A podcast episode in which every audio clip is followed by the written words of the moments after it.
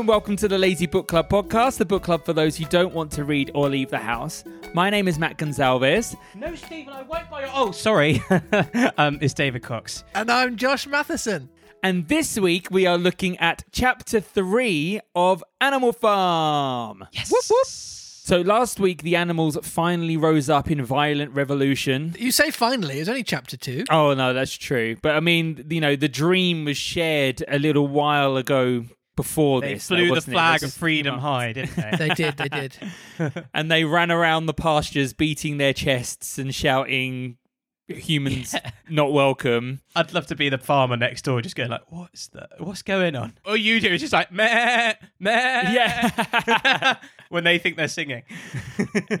and they're actually like saying german communist philosophy Yeah. in animal Yeah, language imagine being the farmer next door. yeah What is going on there at the You'd old just be worried that the fire would spread. It's the domino effect, isn't it? Just like as they were Yeah. worried about Vietnam and stuff in the 70s and communism spreading. oh, Joe's farm's like Vietnam. Yeah, there's going to be a, a, a Cold War fought with the other farms to ensure.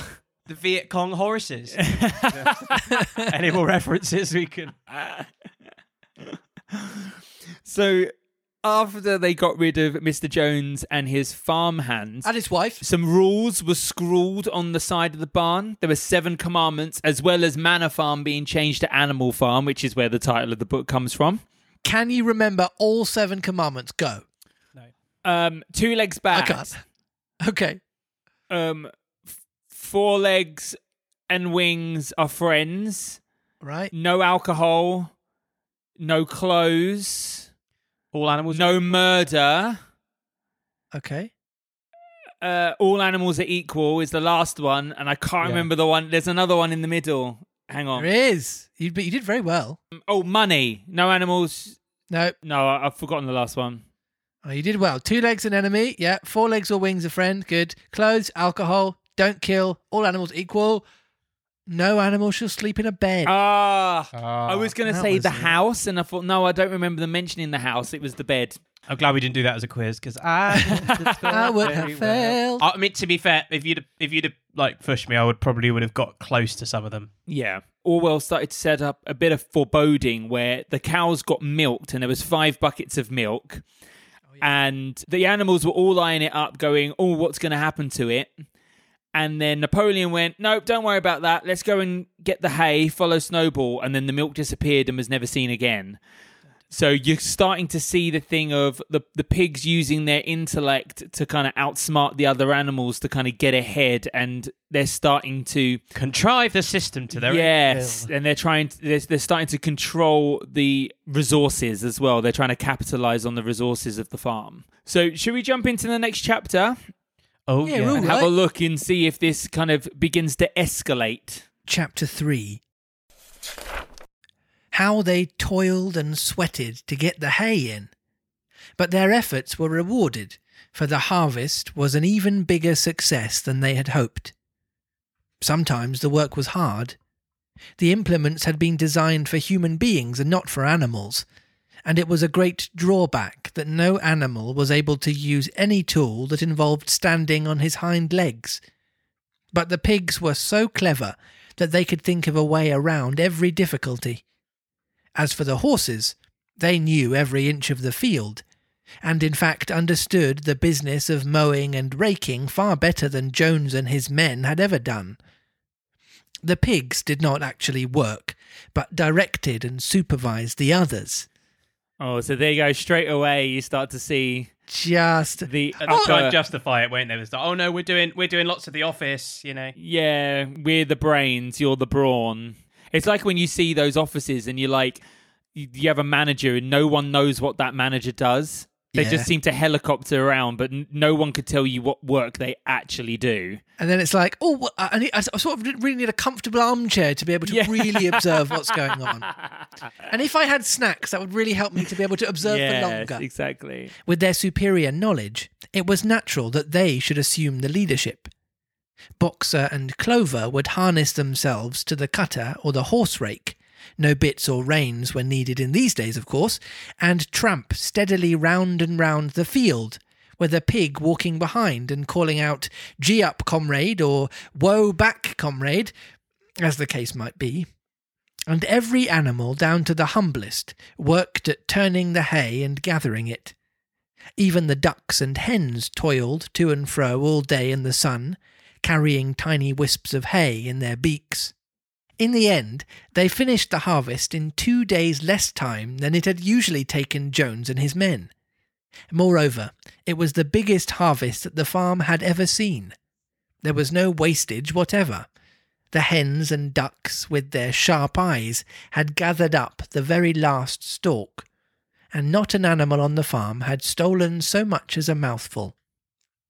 All through the summer, the work of the farm went like clockwork. The animals were Clockwork. happy. I wish they just changed the word and they just put it up on the wall.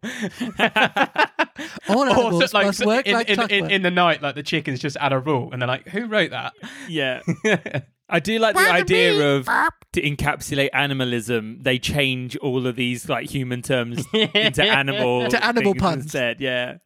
If you, if you can think of any animal puns, listeners, do send them in. Yeah. I will just interject with some throughout. Good. Whenever you think of one, I It's expect bath time. to hear it. I feel like I might be on a roll, which is not good. Fantastic. The animals were happy as they had never conceived it possible to be. Every mouthful of food was an acute, positive pleasure, now that it was truly their own food, produced by themselves and for themselves, not doled out to them by a grudging master. With the worthless, parasitical humans being gone, there was more for everyone to eat. There was more leisure, too, inexperienced though the animals were. They met with many difficulties. For instance, later in the year, when they harvested the corn, they had to tread it out in the ancient style and blow away the chaff with their breath, since the farm possessed no threshing machine. But the pigs, with their cleverness, and Boxer, with his tremendous muscles, always pulled them through. Boxer was the admiration of everybody. He had been a hard worker even in Jones' time, but now he seemed more like three horses than one. There were days when the entire work of the farm seemed to rest on his mighty shoulders. From morning to night he was pushing and pulling, always at the spot where the work was hardest. He had made an arrangement with one of the cockerels to call him in the mornings half an hour earlier than anyone else, and would put in some volunteer labour at whatever seemed to be most needed before the regular day's work began. His answer to every problem, every setback, was Have we given Boxer a voice? No. Well, then he needs one. Well, he's meant to represent the male working class man. So oh, go on, I make a know that- judgment. No, I, I'm just, make, him, look- make him like a proper geezer. hey, I could, no, no problem. That'll take me two days, darling. yeah, like a uh, a cowboy plumber. Yeah, Yeah, right. proper. I don't want you to hold back, darling. I want you to go for it, all right? Okay. Yeah, I'll make it good. I'll make it good. Yeah, yeah, yeah. His answer to every problem, every setback was, I will work harder, which he had adopted as his personal motto. But everyone worked according to his capacity. The hens and ducks, for instance, saved five bushels of corn at the harvest by gathering up the stray grains. Nobody stole, nobody grumbled over his rations. The quarrelling and biting and jealousy, which had been normal features of life in the old days, had almost disappeared. Nobody shrieked, or almost nobody. Molly, it was true, was not good at getting up in the mornings and had a way of leaving work early on the ground that there was a stone in her hoof. Oh, be we go. That's a better excuse. I was expecting to say like, "Oh, I've got a headache," or like, or like "I've got a, I've got a hair appointment. Can I go off a bit early?" oh, good joke. Got an appointment with a hair, hair appointment. Way. And the behaviour of the cat was somewhat peculiar. I mean, cats are They pretty much are, yeah. by definition. It was soon noticed that when there was work to be done, the cat could never be found. hmm She would vanish for hours on end and then reappear at meal times or in the evenings after work was over, as though nothing had happened. But she always made such excellent excuses and purred so affectionately that it was impossible not to believe in her good intentions. Old Benjamin the donkey seemed quite unchanged since the rebellion. He did his work in the same slow, obstinate way as he had done in Jones's time, never shirking and never volunteering for extra work either. About the rebellion and its results, he would express no opinion. When asked whether he was not happier now that Jones was gone, he would say only, We need a voice for Benjamin. Old Benny. Well, he's meant to represent intellectuals. So Is he? I feel like he should have a bit of like a professor kind of can we can we make him a bit like Stephen Fry-ish, Mm. bookish kind of I don't know, like what what do you think? Quite plummy. But I, I but he needs I feel like there needs to be like an agedness to his voice as well and Quite measured and deep, and likes pronouncing all of his plosives. almost more more more McKellany. yes. yeah, you could do that. So, he's very he's very measured and he's obviously someone who isn't getting wrapped up in the emotions of this revolution and this rebellion. He's doesn't. Yeah. he's looking at it through very kind of realism like lenses. Do you know what I mean? He's hmm. like looking at it going I know. It's almost like he knows this is all going to come falling apart. but he doesn't. T- he takes his time to say things, and he really enjoys the language he's using. Oh, yeah. Oh, lovely. Oh, well, this, is, this is very rich description. Thank you. Well, in in this, it it says here that like his cryptic answers basically suggest that he's aware that revolutions happen in cycles and that the farm will inevitably find itself right back where it started. So he's almost like, I'm not going to put anything extra in. I'm not going to do any less than I did before because really this is just a cycle that we're all going to end up back at square A again anyway. So I'm just going to carry on like I always have. But sidetrack to that, um, we've been very logical. The Yes. next voice, just to warn you, Josh, is going to have absolutely no, bear No- absolutely no no, correlation Yes. to what the what the what the character's role in the in the in the Great. Okay. book is. We'll all look forward to that then. won't we? Because so Good. far we've been like, yeah, so he's like he's a philosopher, so we're going to do a philosopher's voice, and When you get to the next voice, say you need a voice and then tell us what the character is who's speaking. yeah, so assign the voice, for, and it's like it's So we were really assigning the voice blind and we've got Another no idea coming. who's talking. a good shout.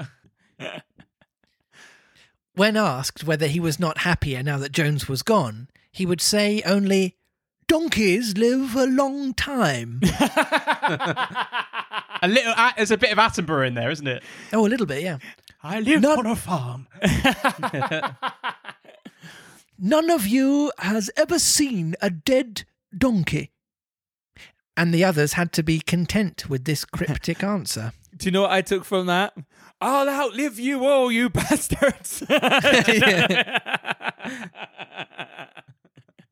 I am invincible.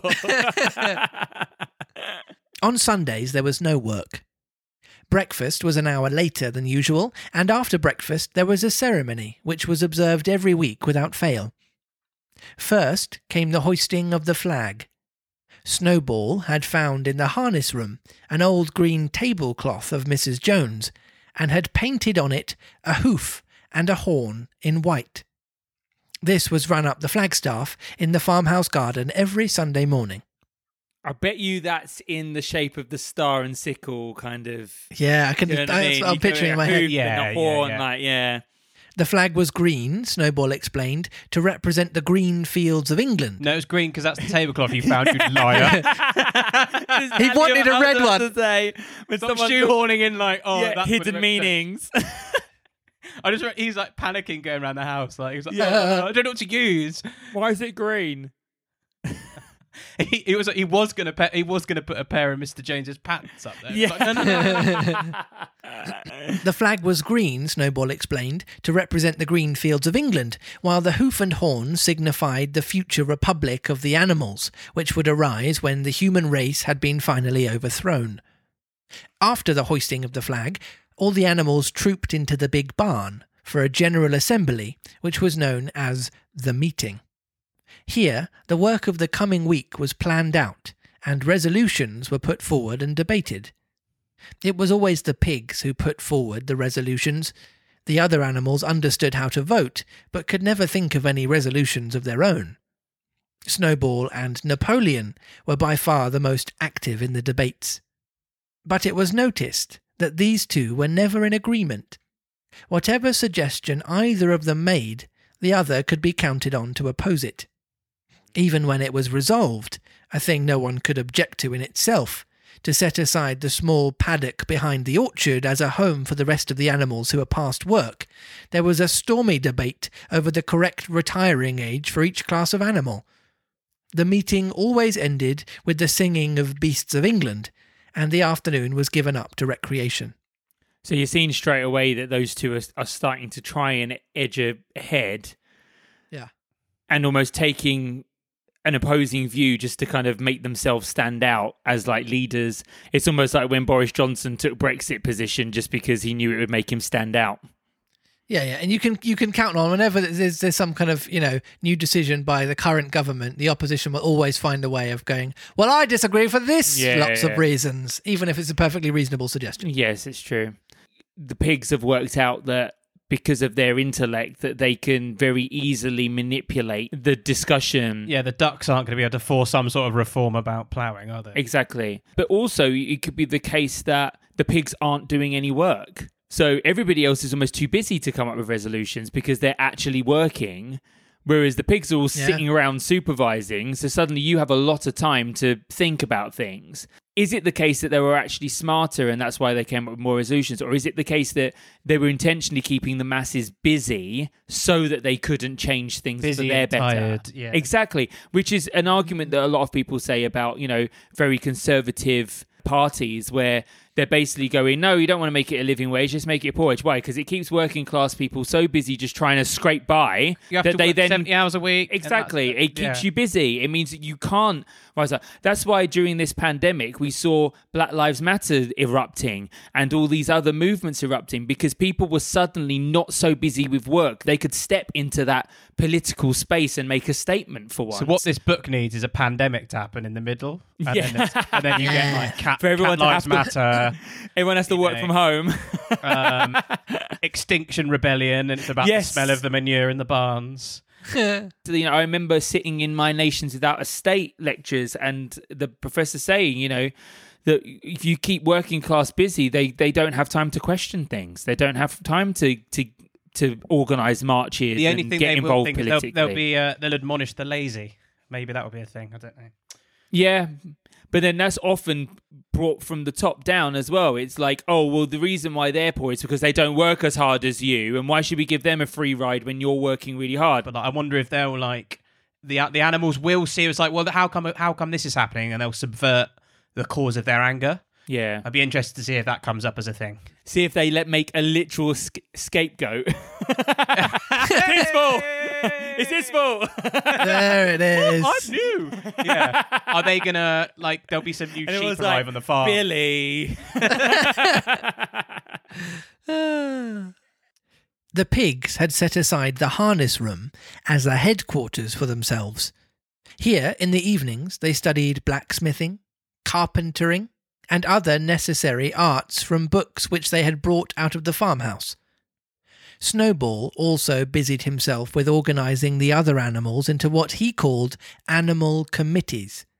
He was indefatigable at this. He formed the Egg Production Committee for the hens, Brilliant. the the Clean Tails League for the cows. what? Apparently, they need clean tails, don't they? So they're not covered in poop. They're like, that's not our biggest problem. No.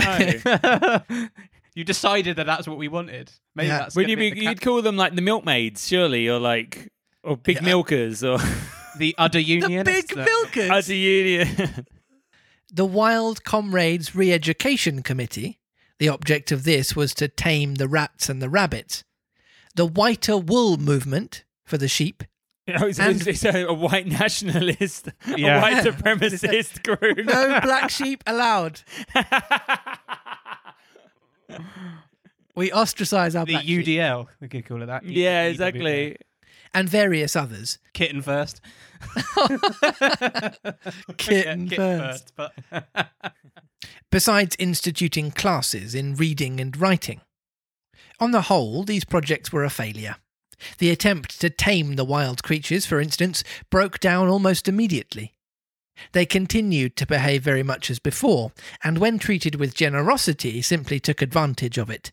The cat joined the re education committee and was very active in it for some days. She was seen one day sitting on a roof and talking to some sparrows who were just out of her reach. She was telling them that all animals were now comrades and that any sparrow who chose could come and perch on her paw, but the sparrows kept their distance. The reading and writing classes, however, were a great success. By the autumn, almost every animal on the farm was literate in some degree. As for the pigs, they could already read and write perfectly. The dogs learnt to read fairly well, but were not interested in reading anything except the Seven Commandments. Muriel, the goat, could read somewhat better than the dogs, and sometimes used to read to the others in the evenings from scraps of newspaper which he found on the rubbish heap. Benjamin could read as well as any pig, but never exercised his faculty. So far as he knew, he said there was nothing worth reading. Clover learnt the whole alphabet, but could not put the words together. Boxer could not get beyond the letter D. He would trace out A, B, C, D in the dust with his great hoof, and then would stand staring at the letters with his ears back, sometimes shaking his forelock trying with all his might to remember what came next and never succeeding. Can you imagine all the other like they're all out there and it's just like raining and he's just they're just all watching the horse, just going like just with his face down, looking at A B C D. On several occasions, indeed, he did learn E, F, G, H, but by the time he knew them, it was always discovered that he had forgotten A, B, C, and D. so he can only remember four letters at a time. That's it. He can max. only hold that much. Yeah. Finally, he decided to be content with the first four letters and used to write them out once or twice a day to refresh his memory. Molly refused to learn any but the six letters which spelt out her own name. Brilliant. Narcissist. Yep. And two of yes. those are the same. Honest. I'm all for Molly. I think she's brilliant. she's she is the the influencer of Animal Farm. She definitely is. Yeah, yeah. It's like unless it relates to me, I'm not interested. She would form these very neatly out of pieces of twig and would then decorate them with a flower or two and walk around them admiring them. And then share it on Instagram. yeah. None of the other animals on the farm could get further than the letter A. It was also found that the stupider animals, such as the sheep, hens, and ducks, were unable to learn the seven commandments by heart. After much thought, Snowball declared that the seven commandments could in fact be reduced to a single maxim, namely, four legs good, two legs bad. This, he said, contained the essential principle of animalism. Whoever had thoroughly grasped it would be safe from human influences. The birds at first objected, since it seemed to them that they also had two legs, but Snowball proved to them that this was not so. A bird's wing, comrades, he said, is an organ of propulsion and not of manipulation. It should therefore be regarded as a leg. The distinguishing mark of man is the hand, the instrument with which he does all of his mischief. Okay, but what about if you had a gorilla? They don't, so. Monkeys chimps do like use their hands to like move along. Yeah, but I mean, a, a person can walk on his hands. Have you seen Cirque du Soleil? Yeah, but they don't need. They don't need. They don't. It's not. Um... okay, so what's going to happen is like Cirque du Soleil is coming to town. The animals are like, "Yeah, come on in." The animals are like, like "No, our entire philosophy has collapsed." But it is really entertaining. It's like yeah. so expensive. It's all of our hay. the birds did not understand Snowball's long words, but they accepted his explanation. And all the humbler animals set to work to learn the new maxim by heart. Four legs good, two legs bad, was inscribed on the end wall of the barn, above the seven commandments, and in bigger letters. When they had once got it by heart, the sheep developed a great liking for this maxim, and often as they lay in the field, they would all start bleating. Should I just do conventional sort of sheep voice? Or? Yeah, just do maybe like you know like the babe pig bare new or whatever it is. Yeah, yeah. Do do collective typical, Shaun typical sheep voice. stereotypical sheep voice. Okay. Four legs good, Two legs bad. Four legs good. Two legs bad. And keep it up for hours on end, never growing tired of it. It's very satisfying with the bad. Bad. Yeah. that was that was I like that. Excellent. Napoleon took no interest in Snowball's committees. He said that the education of the young was more important than anything that could be done for those who were already grown up. It happened that Jessie and Bluebell had both whelped soon after the hay harvest, giving birth between them to nine sturdy pups. As soon as they were weaned, Napoleon took them away from their mothers, saying that he would make himself responsible for their education. He took them up into the loft, which could only be reached by a ladder from the harness room, and there kept them in such seclusion that the rest of the farm soon forgot their existence. The mystery of where the milk went was soon cleared up. It was mixed every day into the pig's mash. The early apples were now ripening, and the grass of the orchard was littered with windfalls. The animals had assumed as a matter of course that these would be shared out equally. One day, however, the order went forth that all the windfalls were to be collected and brought to the harness room for the use of the pigs. At this, some of the other animals murmured, but it was no use. All the pigs were in full agreement on this point, even Snowball and Napoleon. Squealer was sent to make the necessary explanations to the others. There's another voice. Kermit. and with that, he defined the rest of the book. Kermit? We're going Kermit.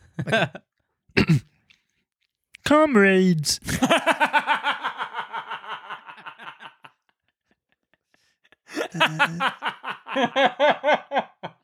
There it is. I've said one word. I just wait for Matt to recover. Just, just 'cause, like, yeah. Ah, it was such a good word though. It's a great word, yeah. he cried, You do not imagine, I hope, that we pigs are doing this in a spirit of selfishness and privilege. Many of us actually dislike milk and apples. Course you do. I dislike them myself. Our sole object in taking these things is to preserve our health. Milk and apples, this has been proved by science, comrades, contain substances absolutely necessary for the well being of a pig. We pigs are brain workers. The whole management and organization of this farm depend on us. Day and night, we are watching over your welfare.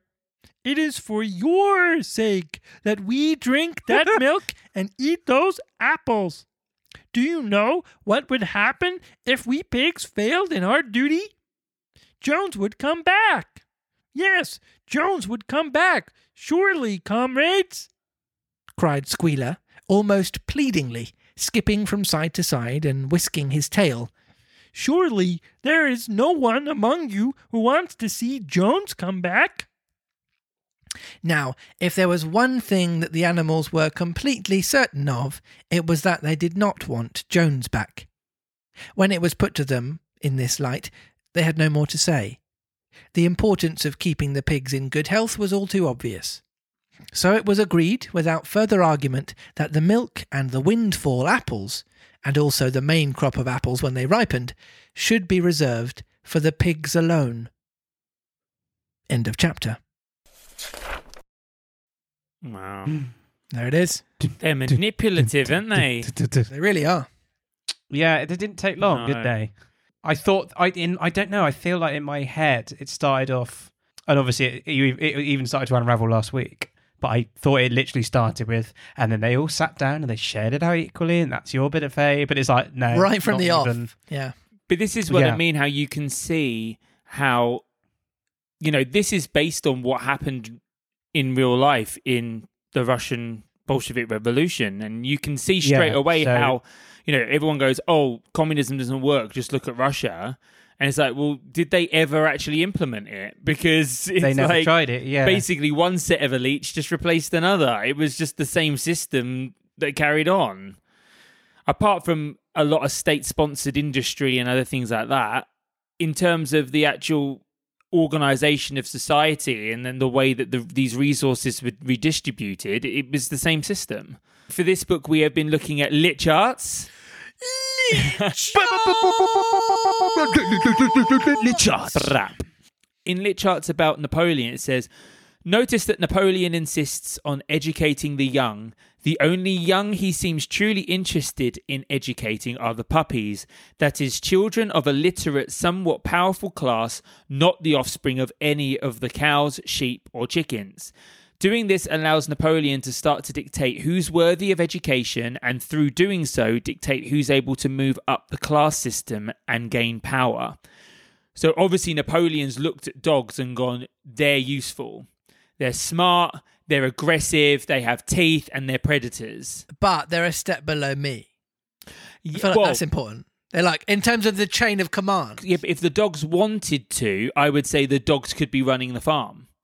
And that's why Napoleon, I think, is grabbing them while they're young and getting them away from everybody else. Because then he is able to assert himself brainwashed. and brainwash Yeah. as I am leader, you follow me, I am alpha. Mm. Because obviously, if you're this 260 kilogram boar and you've got nine little puppies, you're going to be very easily able to discipline them and get them to. And then it's like that whole thing where they tether elephants and then they, you know, they they never realize they grow stronger than the tether and they always remain bound by it. You know, that's basically what's going to happen with these dogs. They're going to completely serve him, thinking that he is still more powerful than they are, even when they're older. So it's him obviously starting to lay the groundwork for his leadership and his dominion over the farm. But he But abso- he absolutely knows that it's clearly something that, that everybody else would raise an eyebrow at because he's immediately like, well, I'll just hide them away and then everyone will forget. Yes. Whereas if it was like, oh yeah, no, I'm just raising up the next generation. I'm I'm educating the young. There would be no reason why he couldn't parade that around in public.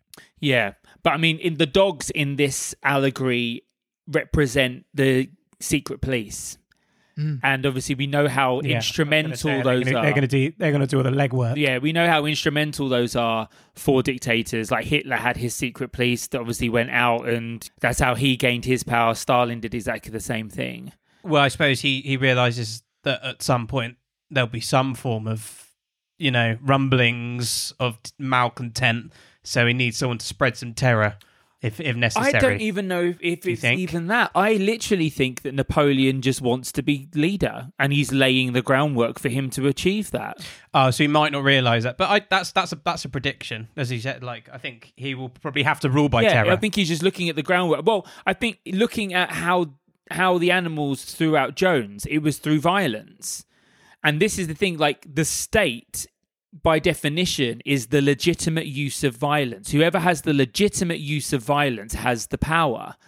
So violence, I mean people often denounce violence in politics. Violence is central to politics. It's essentially who decides who runs society. The reason why the government are in control is because they have a monopoly on violence. They have the army and they have the police. So violence is integral to a leadership and to running a state and running a country. So Napoleon is in in this instance gathering to himself what he needs to take control.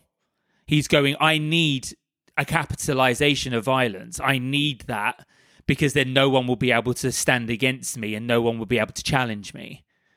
So mm. that's why I feel like he's grabbed it. I think he's already basically gone. Snowball's my main competition, and I need to start laying this groundwork for me to overthrow him and to take over the farm. The other thing, lastly, just look at is is Squealer. It says Squealer's insistence that the pigs need the milk and apples because of their work shows that the pigs are already beginning to take advantage of the system they've set up. But what's also really important to note is that Squealer in this book actually represents propaganda.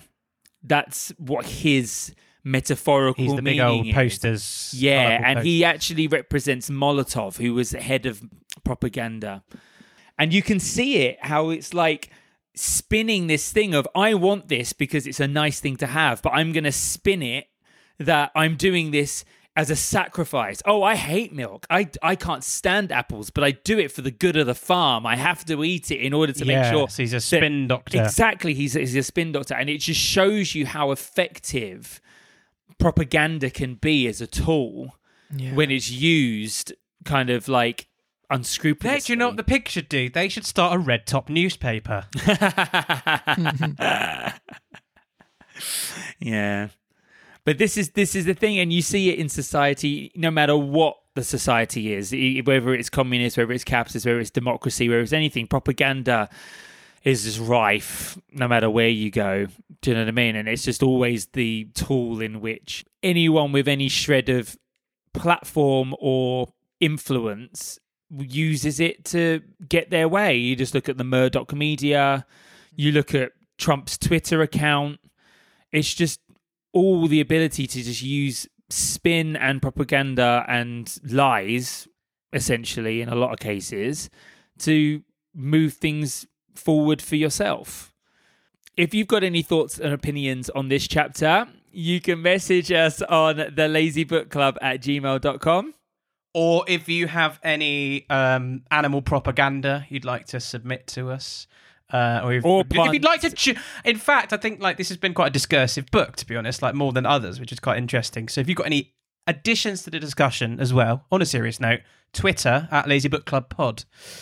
Yeah, or if you're not really feeling that, you could always hit up the gram. We're on Instagram as well at Lazy Book Club Pod. I mean, I'm very interested to hear what people have to say. Obviously, I I have a I did study politics at university, but my what my opinions are is by no means gospel, and it's always very nice to hear.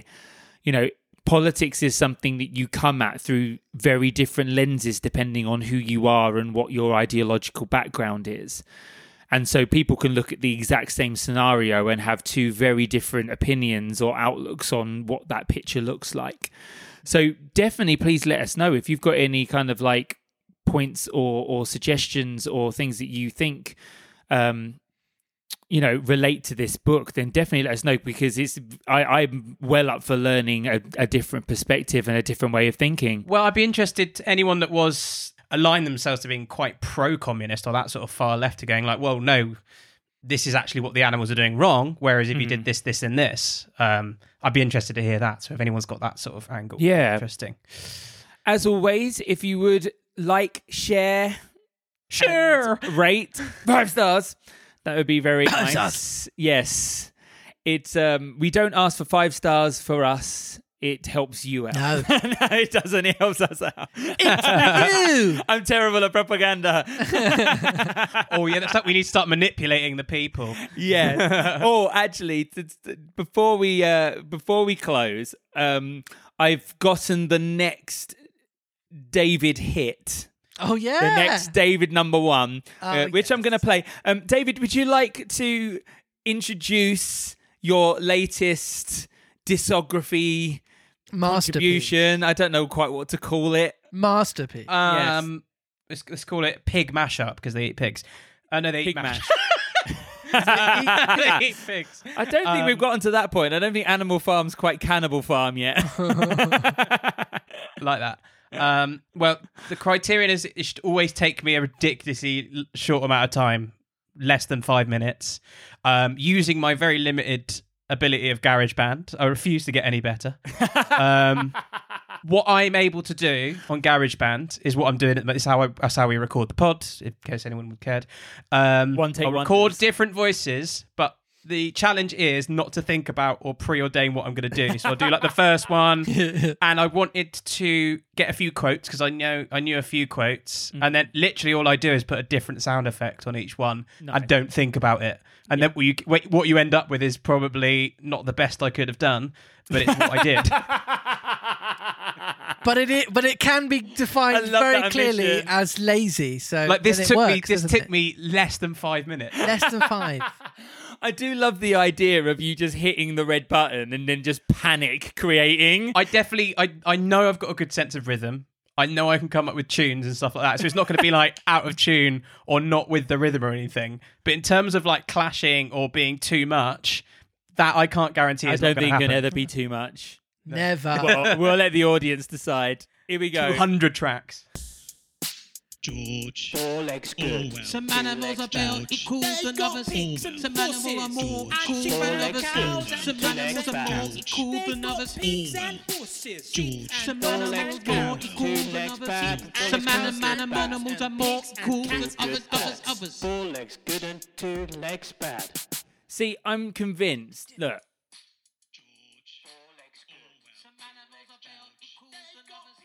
some animals are more cool than others. Some animals are more cool than others. Some animals are more. That does, some animals are more equal than others. I know I couldn't hear the E though. So to me, I, I text David going, I love the fact that you've written the line, some animals are more cool than others. And he was like, it's more equal than others. You know, the quote from the book. I'm like, oh, Yeah, I okay, know. I Yeah. thought you rewrote it. I was going to say, I thought Animals I- are more yeah, I- cool I'm not than that, others. You give me too much credit. But I thought it was you trying to bring it into like the modern day of like, you know, influences of like, no, I'm cooler than I you, think I therefore did I'm enough- higher status. I think I did enough with my urban voice Fair you enough. that probably I did, put yeah. on it. With your Hamilton rap voice. Yeah, kind of. Brilliant. Well, if you enjoyed David's masterpiece, please do let us know. Otherwise, next week we will see you for chapter four of Animal Farm, and Yeah. we'll get to see whether Napoleon's evil plans start to show their ugly head. the blood of the chickens will swallow the meadows of Animal Farm. Good. Is that a lame is? Yeah, yeah. I Yeah, trying to think- okay. I was trying to work out where it was. I was like, that sounds familiar. The blood of the mothers will water the meadows. Oh, yes. Yes, yes, yes, yes. Yeah. Cool. Thank you very much for listening, and we will see you next week for chapter four of Animal Farm. Bye. Bye. Bye.